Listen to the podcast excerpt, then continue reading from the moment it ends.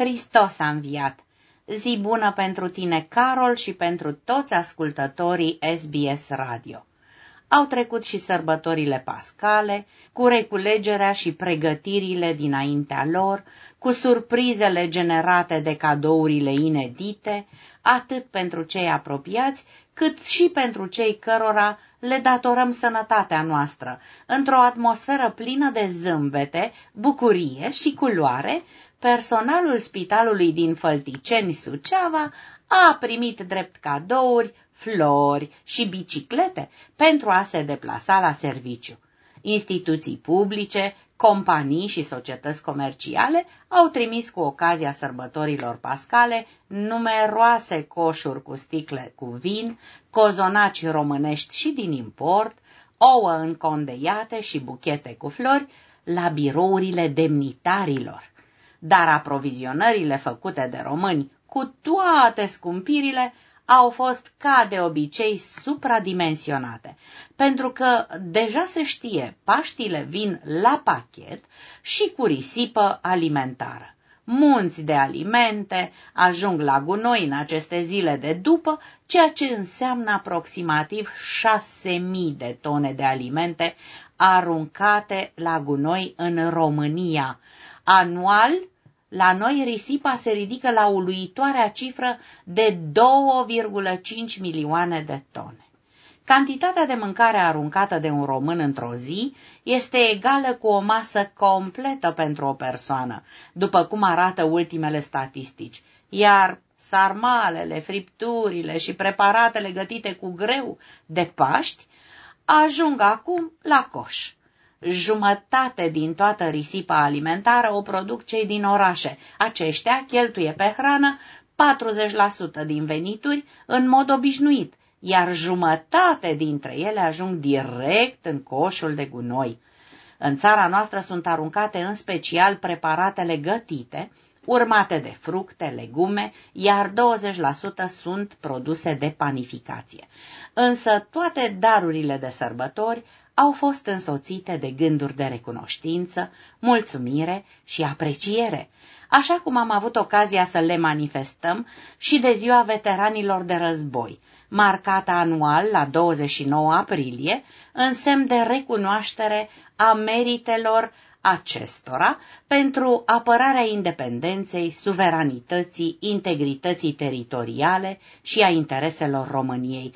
Data aleasă este cea la care, în anul 1902, regele Carol I a promulgat la solicitarea supraviețuitorilor războiului de independență 1877-1878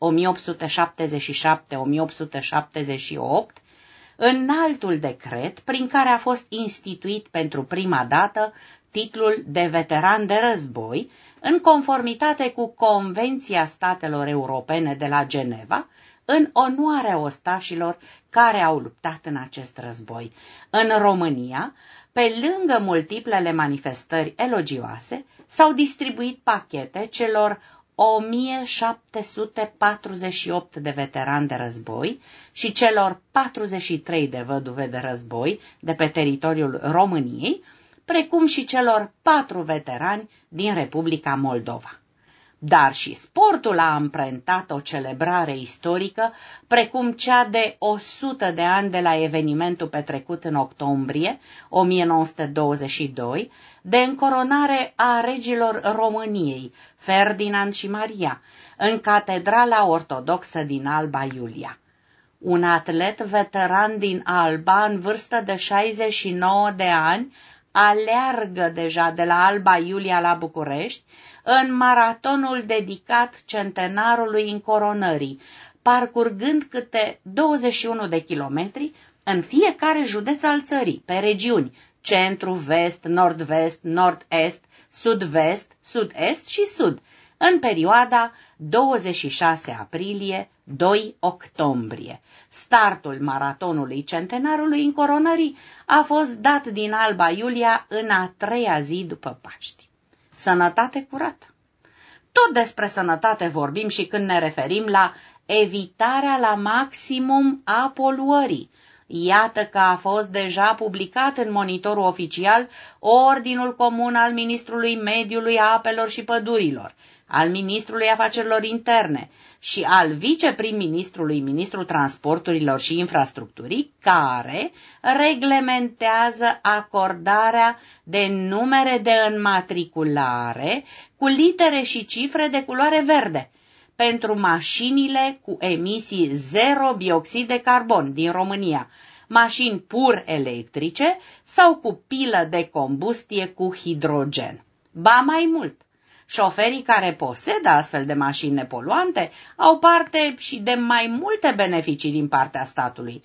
Acestea pornesc de la parcarea gratuită și până la reduceri de taxe și impozite, iar cei care au mașini cu emisii zero deja înmatriculate pot opta pentru preschimbarea numerelor. Astfel se va respira aer curat și în București. Tocmai de aceea calea Victoriei a redevenit pietonală în weekend, începând din 30 aprilie și până în data de 16 octombrie 2022, după cum a anunțat viceprimarul general al capitalei. De asemenea, vor exista activități în toate sectoarele Bucureștiului, pentru toate categoriile de vârstă.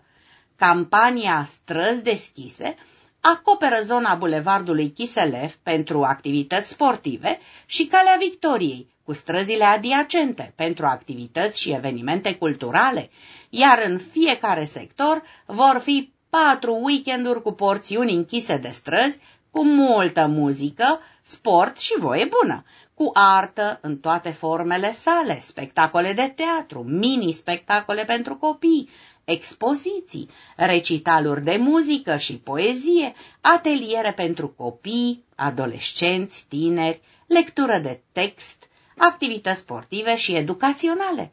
De 1 mai, oricum ne-am reeducat la mare, ca până acum doi ani cu gust de hamsi, guvizi, stavriz, bere la halbă sau braga noastră de pe vremuri, pentru că, în sfârșit, vine vara în România, la fel de sigur cum vine iarna în Australia, pentru care un ceai fierbinte de tei cu miere și lămâie, o plăcintă din mere cu scorțișoară și o piftioară de porc, s-ar asorta numai bine cu o mămăliguță caldă, cu brânză și smântânic, un vin fiert cu scorțișoară sau o țuică fiartă cu piper ne cresc sigur imunitatea, oriunde ne-am afla.